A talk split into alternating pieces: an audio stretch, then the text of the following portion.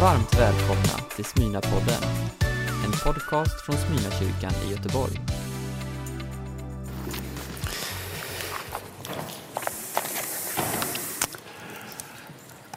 Två texter som är palmsöndagens texter, och jag börjar i Lukas evangeliet ifrån det nittonde kapitlet. Då han närmade sig staden och var på väg ner från Olivberget började hela skaran av lärjungar i sin glädje ljudligt prisa Gud för alla de underverk de hade sett. Välsignad är han som kommer, konungen i Herrens namn. Fred i himlen och ära i höjden. Några fariser i folkmassan sa då till honom: Mästare, säg åt dina lärjungar att sluta. Han svarade: jag säger er att om de tiger så kommer stenarna att ropa. Och så går vi till Markus evangeliet, och där i det elfte kapitlet läser vi. De kom till Jerusalem och han gick till templet. Där drev han ut dem som sålde och köpte. Han välte omkull borden för dem som växlade pengar och stolarna för dem som sålde duvor. Och han lät ingen bära något med sig över tempelplatsen. Han undervisade dem och sa: står det inte skrivet, mitt hus ska kallas ett bönens hus för alla folk, men ni har gjort det till ett rövarnäste. Jag tänkte utsätta er för lite allvar en stund. Och eh, börja med några frågor som du tyst kan besvara. Om det stod k- klart att, att du hade en vecka kvar att leva, varken mer eller mindre, har du någon gång tänkt tanken vad du skulle göra de dagarna? Eh, vilka människor skulle du välja att möta? Eh, vilka samtal skulle du ringa? Vilka mejl skulle du skriva? Till vem skulle du känna behov av att kanske resa för att få säga tack? Tack för någonting speciellt, eller bara ett sånt här tack för allt. Och till vem skulle du åka för att få säga ett förlåt som du känner att det måste få bli sagt innan det är slut? Och kanske, vilka strider i ditt liv skulle bli fullständigt oväsentliga i ljuset av begränsad tid? Jag vet att det är omöjligt att besvara de här frågorna när man ställer dem på ett så här hypotetiskt sätt. Man måste nog vara där. Men jag gör det ändå därför att när vi möter Jesus i palmsöndagens texter så är han i exakt den situationen. Han vet att han beträder sin sista resa. Han vet att det ska ske på ett av dåtidens grymmaste avrättningsredskap, korset. Och det ligger nu exakt en vecka bort. Alltså sju dagar, lika korta och lika långa som våra dagar. Det han sagt i samtalen med sina närmaste visar på att de inte förstod. Men lika tydligt att han gjorde det, och att han gick in i detta med öppna ögon och med öppet hjärta. Han säger om sitt eget liv: ingen tar det ifrån mig, jag ger det av fri vilja. Alltså, det är inte ett offer som talar här. Jesus hade en vecka kvar att leva. Åh, vad man skulle vilja fråga Jesus. Vad rör sig inom dig? Vad är du upptagen av? Och så inser man att texten ger några svar. I och med den här dagen så går vi, som Annie Jorid redan har sagt, in i den vecka på året som kanske har det vackraste och mest inbjudande namnet, nämligen stilla veckan. Kände ni? Jag är så tacksam över att vi i Sverige har en vecka som i, i själva rubriceringen liksom ger oss råg i ryggen till någonting av det viktigaste, stillhet. Och kanske till och med lite mer tystnad än vanligt. Tid för att lyssna på sitt eget hjärtas slag. Tid för att lyssna till slagen från Guds hjärta. Och framförallt låta det vi hör då få betydelse för oss. Det är en modern förbannelse att alla dagar och alla veckor i Sverige håller på att bli ungefär likadana. Allt bara slätas ut. Smaka på uttrycket stilla veckan och så ställ det emot. Jag hinner tyvärr inte. Och om jag ändå hade haft tid, eh, jaga tidstjuvar. Den här våren har varit helt hopplös. Och vart tar tiden vägen? Vart tar livet vägen? Och som en följd av det, jag räcker inte till. Under den kommande veckan vandrar vi i våra gudstjänster vägen till och in i Jerusalem tillsammans med Jesus. Vi kommer att göra några stopp längs vägen i stilla eftertanke. Vi är med honom under de där laddade dagarna som leder fram till hans död. Och det är egentligen lite konstigt att palmsöndagen har blivit så förknippade liksom med viftandet av, av palmblad och hosianna-rop. Och så, så lite egentligen med den här våndan som skälver i berättelsen. Alltså kort sagt det vi kallar för allvar. Jesus gör två saker i den här texten. Jag ska prata om båda. Och det är att han gråter och han vredgas. Båda uttryck för samma allvar. Det är med andra ord inte snäll Jesus vi möter idag. Vi möter en Jesus, en sida av honom som vi väldigt sällan pratar om. Det sista har jag plockat fram två böcker ur vår bokhylla. De böckerna har jag kommit att tänka på under Rysslands ockupation och våldtäkt av Ukraina. Jag vet att många fler än jag under de här veckorna har gjort en koppling till teologen och motståndsmannen Dietrich Bonhoeffer. Han som var med i attentatsplaner och faktiskt redo att personligen mörda Adolf Hitler, även om det nu inte blev så. Allsammans avslöjades dagen innan det skulle genomföras och Bonhoeffer fängslades och sattes i militärfängelse i Tegel i Berlin. Han hängdes i gryningsljuset till den nionde april nittonhundrafyrtiofem i Flossenburg. Samtida med honom levde Etty Hillesum, en ung, livsglad judinna i Amsterdam. Och hennes dagböcker finns bevarade och en del av dem också utgivet på svenska. Hon och Dietrich möttes aldrig, så vitt vi vet i alla fall. Men författarinnan Ylva Eggehorn har med sin så skickliga penna i boken Att ta ansvar för Gud skapat en dialog mellan deras texter, samtliga skrivna just i krigets skugga.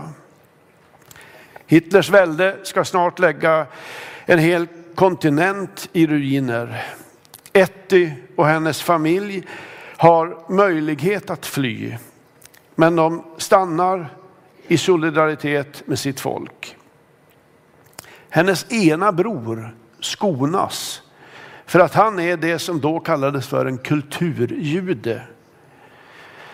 Men han avböjer det cyniska undantaget och hela familjen avrättas samtidigt i Auschwitz trettionde november nittonhundrafyrtiotre. Så finns det en liten anteckning från Ettys ungdom som jag inte kommer runt. Den rör hennes pappa. Så här står det, citat. Inget tillåts bli allvarligt nog för att förändra någonting. Slutcitat. Etty plågades av att pappan aldrig tycktes kunna samla ihop sina intellektuella och själsliga krafter till någonting helt, utan lät allt i sitt liv liksom rinna bort i godmodiga, uppgivna anekdoter. Ingenting tillåts bli allvarligt nog för att förändra någonting. Det finns någonting i allvaret som är direkt riktningsgivande. Alltså det andra behövs också. Trevligheten, glammet och skojandet, därför att överdrivet allvar skapar en känsla av hopplöshet. Men utan allvar så förlorar våra liv sin riktning. Vi måste ibland orka ställa allvarliga frågor. Jesu vandring ner mot Jerusalem rymmer hela det allvaret. Gruppens känslor går under den här ganska krävande vandringen som detta var, går från eufori till gråt och vrede. Och att lärjungarna inte riktigt har förstått, det visar sig i att de börjar berätta mirakelhistorier där och liksom ta ut segern i förskott. Fariseerna som kantar deras väg har heller inte förstått. De vill tysta lärjungarna, och så säger Jesus de där orden att om de tiger så ska stenarna ropa. Det är stingsligt i luften. Det är känsligt, men det är också knivskarpt och tydligt. Jesu fokus, alltså det han är upptagen av, är sylvast. Det går inte att ta miste.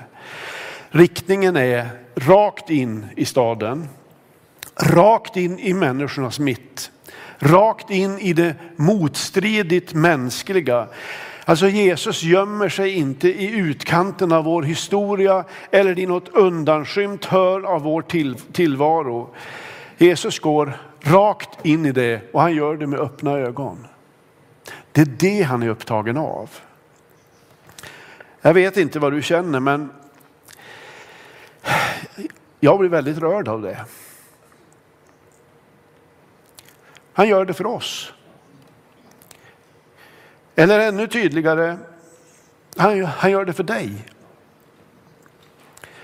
Han slåss för oss. Eller ännu tydligare, han slåss för dig. Likt den som kastar sig in i ett brinnande hus för att rädda sina barn, så kastar sig Jesus in i det drama som ska rädda oss, hans barn, men kosta honom själv livet. Han brinner inne. Det går inte att värja sig mot en kärlek som bara ger och ger. Men det går heller inte att värja sig emot den sorg som bor i vart och ett av Jesu uttalanden. En generation senare ska templet i Jerusalem vara jämnat med marken i det som kallas för det judiska kriget. Där ju romerska trupper efter fyra års blodiga strider om stan till slut lyckas inta den och total demolera Jerusalem. Det vackra templet, platsen för Guds närvaro och uppenbarelse, ligger som grus, och bara en sak kvarstår. Klagomuren.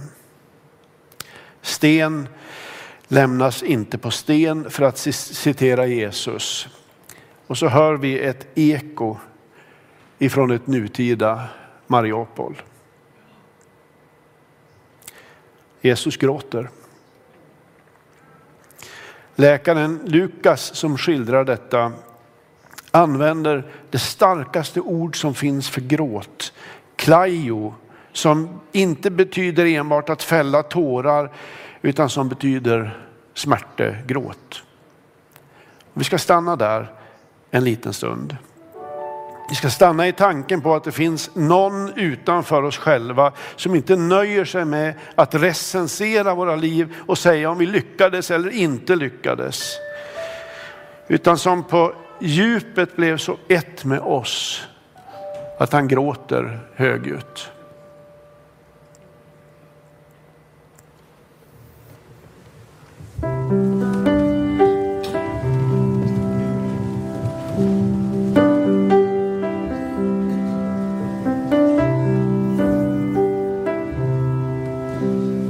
Varför just nu och här? Se vad det innebär. Tårar och sorg medan jublet står på topp. Staden välkomnar dig. Jesus, säg inte nej.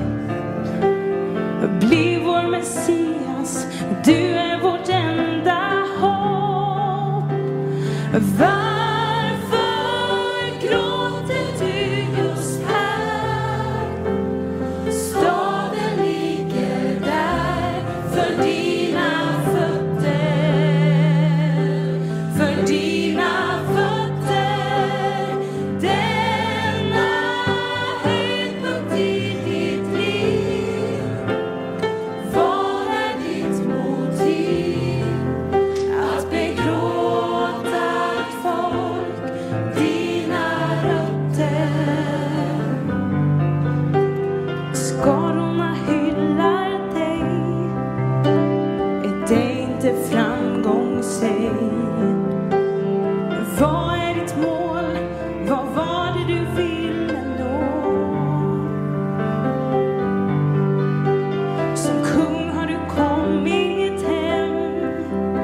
All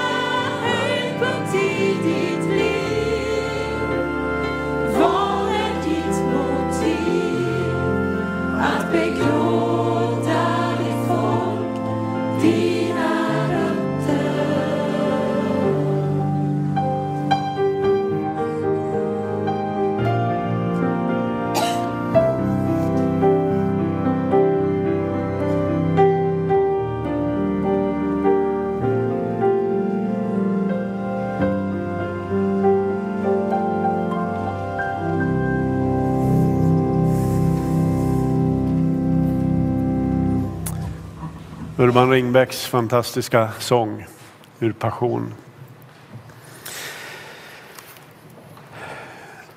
Jesu tårar handlar också om, om oss, om, om varje tid, men också om vår tid. Och det finns någon slags samtidighet här mellan där och då, som kan kännas långt borta, och här och nu. Och det finns i Jesu egna ord. Han säger, om du hade förstått vad som ger dig frid, och eftersom du inte förstod att tiden var inne för Guds besök.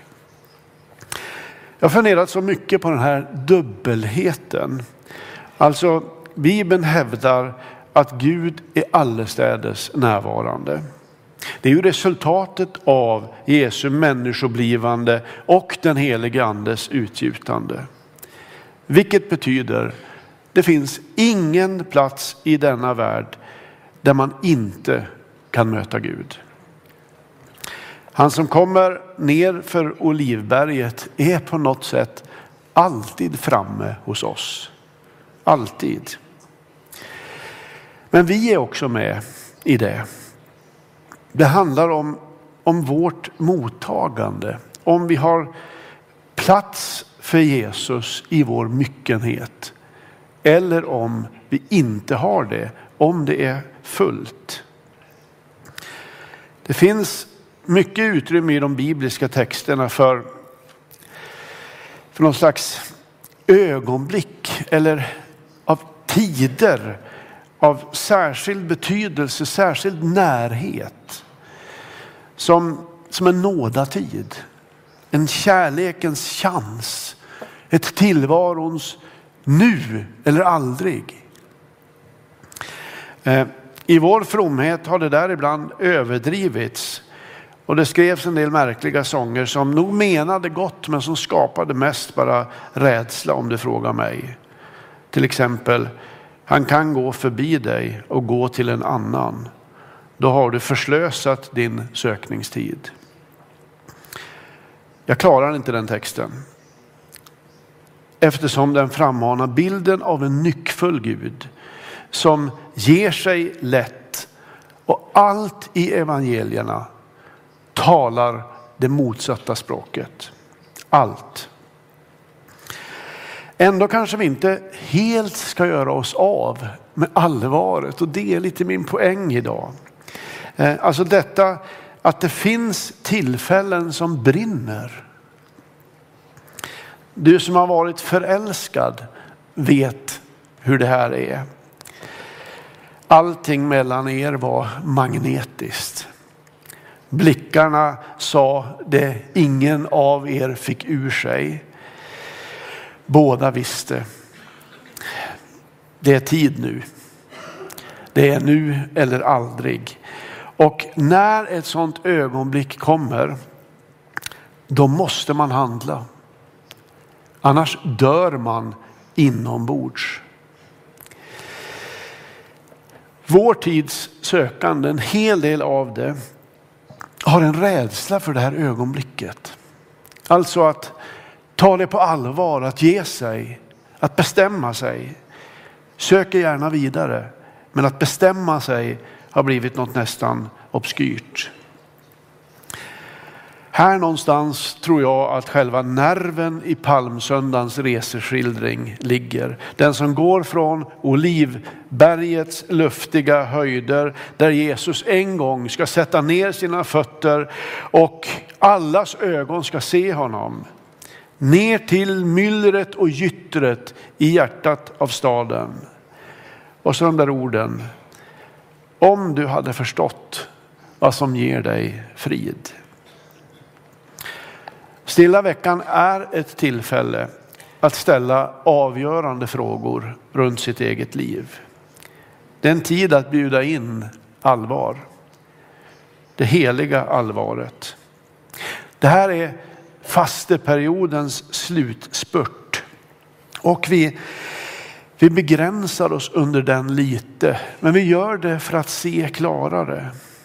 Och när vi ska beskriva medvetenhet eller inriktning, så gör vi ju inte sällan det med att använda uttrycket att ta fasta på. Nu ska vi ta fasta på någonting, precis som fastan har innebörden. Risken med att låta livet bara löpa på liksom så här, där varje vecka blir ungefär som varje vecka, det är ju att man fastnar i det och till slut tror att det här är det hela. Och så uppfattar man inte att Kristus kommer i riktning mot ens liv. Han kommer från Olivbergets höjder. Han gör det för att dö och uppstå. En gång för alla täppa till dödens käftar. Välsigna våra liv. Fylla det, ladda det med mening och evighet. Och han kommer till våra liv så som de är just nu. Det är den gråtande Jesus. Men när Jesus har gråtit så slutar han att gråta. Och så går han till templet. Och då vaknar något annat. Och det är vreden. Men observera i båda samma djupa allvar. Men nu tar Jesu allvar sig uttryck i vrede. Man har förvandlat templet, helgedomen som skulle vara ett bönens hus för alla folk. Man har förvandlat det till en, ett rövarnäste. Vrede är egentligen ingenting som man helt ska avvisa från sitt liv. Det finns något bra med vreden. Vreden kan bli en kraft till att inte stillatigande låta sig förpassas till åskådarbänken. När människor utnyttjas, när människor osynliggörs, när människor förminskas. Utan våga höja sin röst då och bli vred. Men igen, där och då är här och nu. Och det finns så många lager av vad den där vreden som växer upp i Jesus skulle kunna handla om. Till exempel att det kanske inte bara var kommersialiseringen som vi tänker först, själva försäljningen eller växlandet som var det stora problemet, utan vad den stod för. Alltså att det här var ju tillresande människors möjlighet att skaffa sig offerdjur, att offra när de gick in.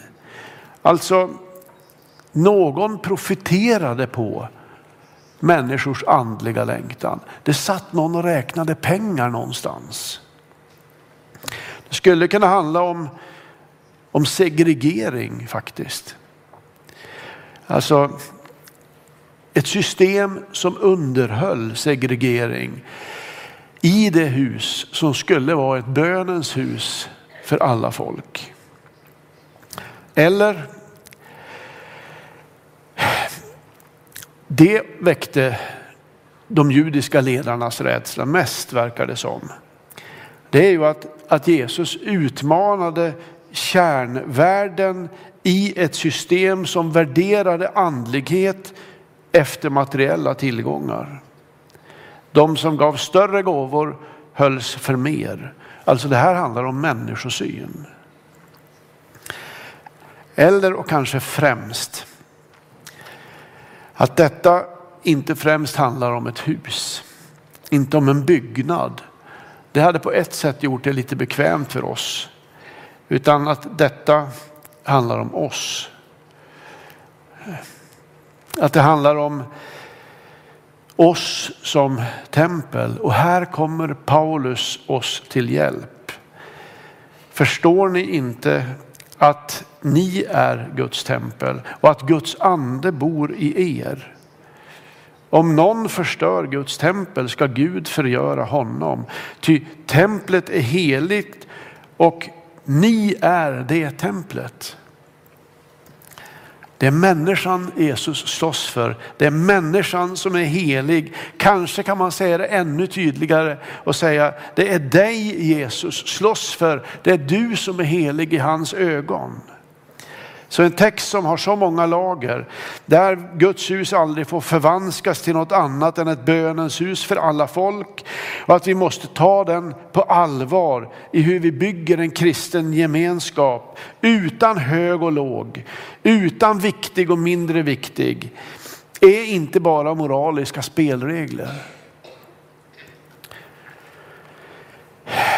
Allvaret ger rum för glädjen. Det är det som är så märkligt.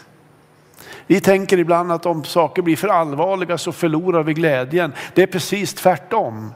När vi vågar ta emot allvaret i våra liv, vågar ställa allvarliga frågor, så är det som om det allvaret liksom öppnar vägen för den verkliga glädjen i våra liv. Evangeliet är alltid ett glädjebudskap, också när det är så kärvt som det här är. Kärnan i det är ju storslaget och stärkande. Jesus bekräftar att människan är ett Guds tempel och hans vrede är riktad mot allting som hindrar henne från att vara det. Och vi lämnar inte allvaret. Jag skulle vilja säga den här palmsöndagen, och jag skulle vilja göra det så innerligt jag kan, och hoppas det inte låter som någon pekpinne eller något. Jag skulle vilja säga: var rädd om det heliga i ditt liv. Sälj inte ut det. Växla inte bort det. Utan upprätta och bevara heliga vanor, heliga platser, heliga handlingar i ditt liv. Vanor som är avskilda, som i ordet helig betyder. Alltså vanor som är någonting annorlunda, som kanske den här världen inte förstår. Stilla veckan är en chans att göra det. Jag vet att man kan göra det året om och när som helst. Men låt oss ta hjälp av att vi har en vecka som faktiskt är annorlunda och inte som andra veckor. Stilla veckan låter oss följa påskdramat dag för dag i världens viktigaste berättelse. Och dagens text viskar frågor till oss. Finns det områden i ditt liv där du skulle behöva Jesu hjälp för att rensa?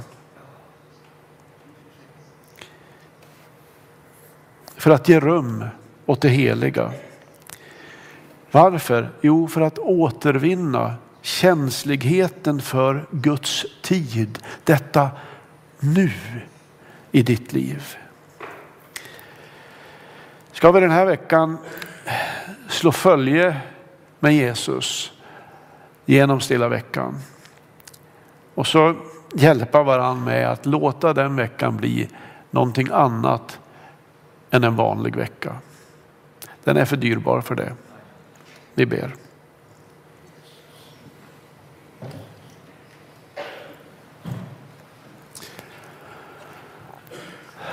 Jesus, jag tackar dig för att också det sträva i Bibeln är evangelium. Jag tackar dig för att det som känns lite påfrestande ibland också är evangelium. Jag tackar dig, Herre, för att ditt ärende till oss alltid är befrielse, upprättelse och djupast sett den där glädjen som ingen annan än du kan ge. Tackar dig för det, Jesus, och så ber jag för oss alla att vi skulle få modet att möta de där frågorna i våra liv. Bara du vet hur de låter hos var och en av oss. Men jag ber om modet att få möta dem. I Jesu namn. Amen. Du har lyssnat på en predikan från Smyrnakyrkan i Göteborg. Hjärtligt välkommen att lyssna igen eller besöka Smyrnakyrkan. Gud välsigne dig och din vecka.